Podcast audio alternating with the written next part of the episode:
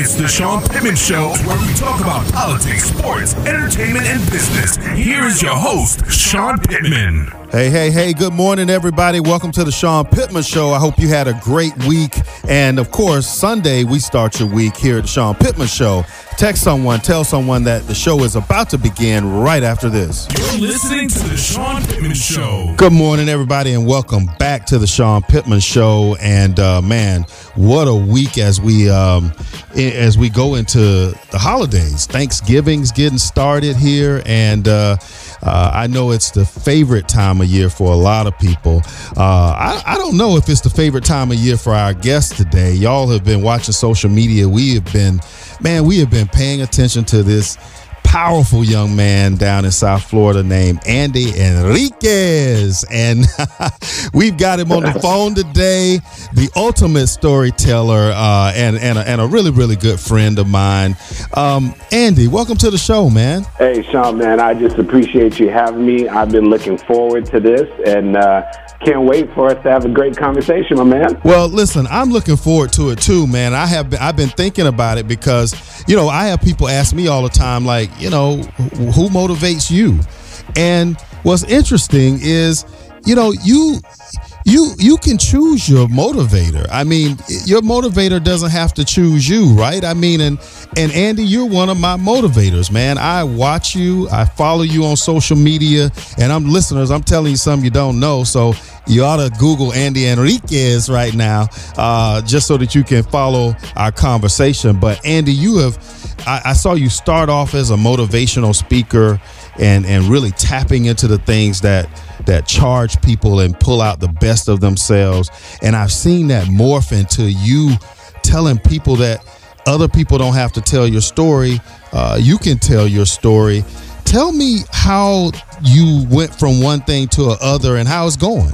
Yeah, you know, I've had to pivot several times. I think for all of us who are in different stages in our lives, whether we're entrepreneurs or if it's in your daily life, you know, you'll start off doing something and then you'll come to the realization that maybe perhaps it's time to create a shift. It's time to pivot. And, you know, I start off, like you said, you know, for most folks who are listening in right now, I was the furthest thing that you would ever think from a motivational speaker. I actually used to be a CPA working one of the big four public accounting firms. That's right. One of those number guys.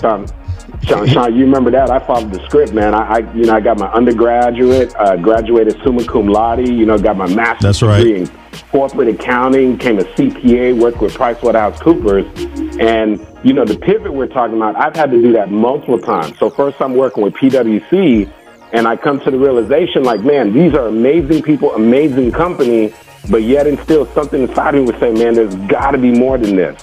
And I know that there's some people listening in right now, you're in the midst of doing something, and there's something inside of you that's saying, man, there has got to be more than this. And you perhaps have been scared. And I'm going to be honest with you, Sean, I was scared when that first came up, man. I was scared to take a chance on myself. I was scared of, you know, what would happen. I didn't want to disappoint my mom, who was bragging and telling everybody, my son, NZ, he's a CPA. You know, right. So she would be telling everybody. And I took a step of faith, man, in December of 2004, and I stepped out. And to be quite honest with you, I did not know what I was going to do. I just knew that it was a season and a time for something new. Hey, Andy, let me stop you right there, Andy, before you go forward, because what you just said, look, 99% of our listeners, they just started honing in on exactly what you're talking about now, but because how many of us get to that point right there where we don't know? Mm-hmm. Yeah, and the crazy thing is, Sean, sometimes we're expecting to have it all figured out before we move, and the reality of it is, we'll never have it all figured out. I mean, you know that, Sean. I've you know, you're talking about how I've been one of your motivators. You've been one of my motivators. I have watched you over the years, ever since my years back at Florida State, on how you are always pivoting, always improving, always progressing. And many times, quite frankly, we didn't have it all figured out, right? But we moved forward anyway. And for me, that's always been the key. Knowing, you know, some people would rather sit in the midst of what they're doing right now because it's familiar, because it's comfortable, even though it's not what they really want. Right. So we all have to come to a point where we say, you know what, even though I don't have it figured out, even though I don't know what all the steps are, I'm going to move forward. And that's what I had to do when I first left corporate America and then pursued this dream of becoming a speaker and an entrepreneur, and I really didn't know what I was doing. I had no idea how things were going to work out. And I started to build some traction as a motivational speaker. But when I looked around, Sean, what I realized is that there was a lot of motivational speakers out there. And I think there's a lot of them. That's right. Yeah. And so what happens is at some point for all of us, and I know many of the listeners are entrepreneurs and people in businesses and so forth, we've got to, boil down and figure out what your niche is going to be, right? One of my mentors told me a long time ago, the riches is in the niches.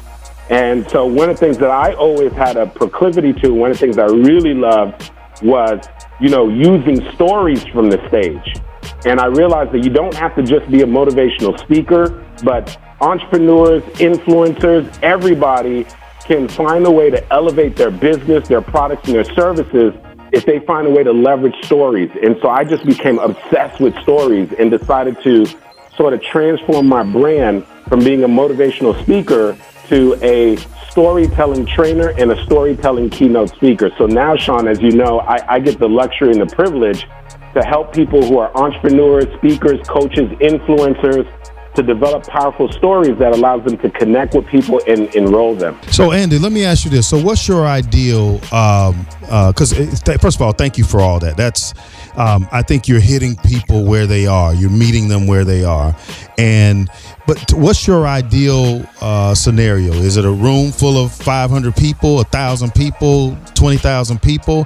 Or is it a living room of people where you can really intimately approach your storytelling? Yeah, Sean, the thing is, I've been so blessed and fortunate that God has opened doors for me in all those things. So I've had the opportunity to speak in front of audiences as much as thousands and 5,000 people. I just had a repeat client yesterday that, I went to go speak to. And quite frankly, I enjoy both. I love the intimacy of small groups because I can get deeper and help them. But I also love large audiences. But let me tell you what the key is.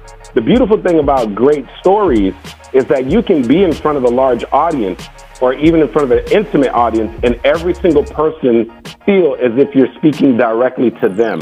And that is the power of storytelling, is that it has the capacity to be able to connect with people on a one-on-one basis. I mean, Sean, you know this, even when we start thinking about politics, how immediately when someone's even considering running for office, one of the first things that their party has to figure out is, okay, what's going to be your story? Because they know that in order to build traction, we've got to get some buy-in. In order to get buy-in, we got to get connection. Yeah, you got to get relatable. That's right. Absolutely. Yeah. And so it's not different in your field. I've enjoyed both settings, man. Small settings, large settings. But the key to be effective in both, I believe, is you've got to be a great storyteller. Well, I think that's what I find interesting, right? Because it's like everybody, no matter who you meet, and where they fit on the spectrum of life, we all have a story. And I think what you make me think about is, who is in charge of your story, right? Are you in charge of your story, or are you allowing somebody else to be in charge of your story? And I think the interesting thing about, people who have the ability to motivate people, especially somebody like you. When I agree with you that there are a lot of motivational speakers, look, man, there are motivational speakers out there who ain't done nothing in life. And they're out there telling people how to get it done. And anytime you get a question like, well, give us examples in your life of how you done that. And it's absolutely hilarious because people start clearing their throat, but they're good. But Andy Henriquez, and I'll tell y'all why I'm doing that later. But you really, your story, when you talk about the options that you had, you were living a corporate life. And you didn't wait till you were, 55, 60 to decide corporate life not for me. You decided that your story, where it goes from then to now, is a corporate sort of thing where you can get all this stuff that's inside of you out to help other people. I hear you talking about God all the time. I hear you talking about family all the time and taking care of your body and your health. And I mean, the messages that you're delivering, man, are messages that we all need to hear. Who motivates you? Yeah, you know, I tell you this, I am always a student, Sean. I think that's the key. You know, I never for a moment start feeling as if, you know, I've learned enough. I am always picking up some books to read. I'm always on YouTube listening to videos. I'm always signing up for personal development events. And quite honestly, people say, you know, I'm pretty good at enrolling people. And they'll say, Andy, you're so good at enrolling. Well, the thing is, I'm congruent with the message I'm bringing, because I'm a firm believer in personal development. So I'm always pulling out my credit card and signing up for different coaching programs and mentorship. And so I have no problem telling people that they need to do the same in their life. And I'll tell you this, Sean, one of the things that we do on my email list, we send out a survey, and I think you'll appreciate this. One of the questions I asked in the survey is, in the past 12 months, how much money have you spent on your personal development? And one of the ranges is $0 to $500. And every single time, Sean, that someone checks off that box and someone on my team speaks to them, it's always the same dialogue, that they would love to invest in personal development, but they don't have any money. And so there's a direct correlation with the way that we show up in our lives and what we do as far as what we're investing in ourselves. And so I would say to anybody, regardless of what your means are, it's great you asked that question, Sean, because we all need somebody that motivates us. And so, you know, I've always been a student of the greats, of the Les Brown. I trained under him many years ago. I still consume so much of his stuff. There's a great businessman by the name of Ed Mylett. I'm always on YouTube digesting everything that he puts out. And as you know, Sean, I was blessed and honored. One of the stations that I love consuming their stuff is called Goldcast. That's right. And just the other week, they released one of my videos. And last time I checked, it has over 1 million views, man. So it's just crazy. That's amazing, and I think I texted you to congratulate you on that. That was pretty awesome, Andy. Most of the listeners that know me in North Florida up here know that I'm a mama's boy, man. Don't talk about my mama. Don't talk about my mama. Everybody know Wilhelmina. She runs things today and always. And Andy, you're a mama's boy too. And can you talk a little bit? You tell a story about your mom. Will you tell our listeners how your mom impacts you every day? Oh, man, Sean. I respect mama's boys, Andy. I have a lot of respect for mama's boys. Yeah, man. I tell you, you know, mom, what's amazing about her, man, is I just reflect and think back, and thank God mom's still here, is that, you know, here's a woman who came to the United States with $150 to her name from Haiti, the poorest country in the Western Hemisphere. And the thing is, my mom, I never heard her really complaining or making excuses. All she did was just make things happen. And what I love this, Sean, and I think about some of the things that's happened in my life. And my wife's always saying, oh, I don't need to give you a boost in self-confidence. Your mom did a great job at that, right? She's always teasing me about that. And I look back and I think about this, Sean. My mom never, ever told me I couldn't do anything. She would always say, when. Like, when you do this. I remember one time, Sean, and you could appreciate this. I had left some dishes in my bedroom. And I remember being a little boy. My mom came in the room, and she was like, you left the dishes. She said, when you have your mansion, you won't be leaving your dishes in the room like that. That's the kind of stuff my mom would say to me, right? You just think about being a little boy and just the way she would speak. She said, when? And she never, ever told me I couldn't do anything. And I just had that belief. Like, anything I put my mind to, I could do it. And so that's how she's impacted my life, man, is that, you know, just number one, knowing that you can do it. And the other thing is, as you know from her story, I don't want to give it away. I'm going to suggest anyone listening in that you find that video. You look for Andy Henriquez Goldcast. It's on Facebook. It's on YouTube. It's on Instagram. But the other lesson, of course, Sean, is that from my mom is that the premise of just showing up. You know, that's the name of my book, is Show Up For Your Life. That's actually the name of my company. And that's the core message that I started my speaking career with, was the message of showing up.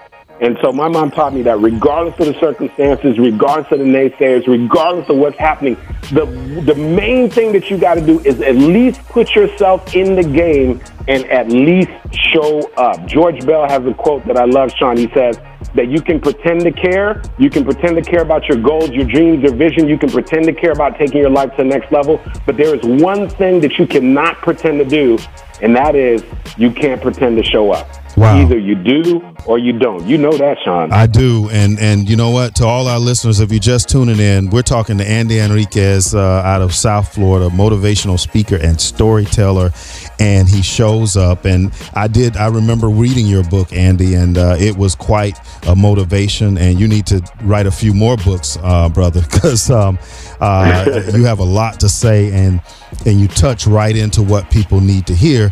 And you don't do it because it sounds good. You do it because it's your story and people relate to it directly.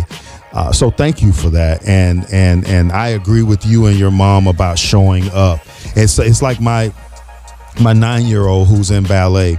And, you know, sometimes, the world at 9 years old is different than our world, but it's relative, right? And, you know, when I'm taking her to ballet, sometimes she gets really upset, and she loves ballet, but she just don't feel like going sometimes.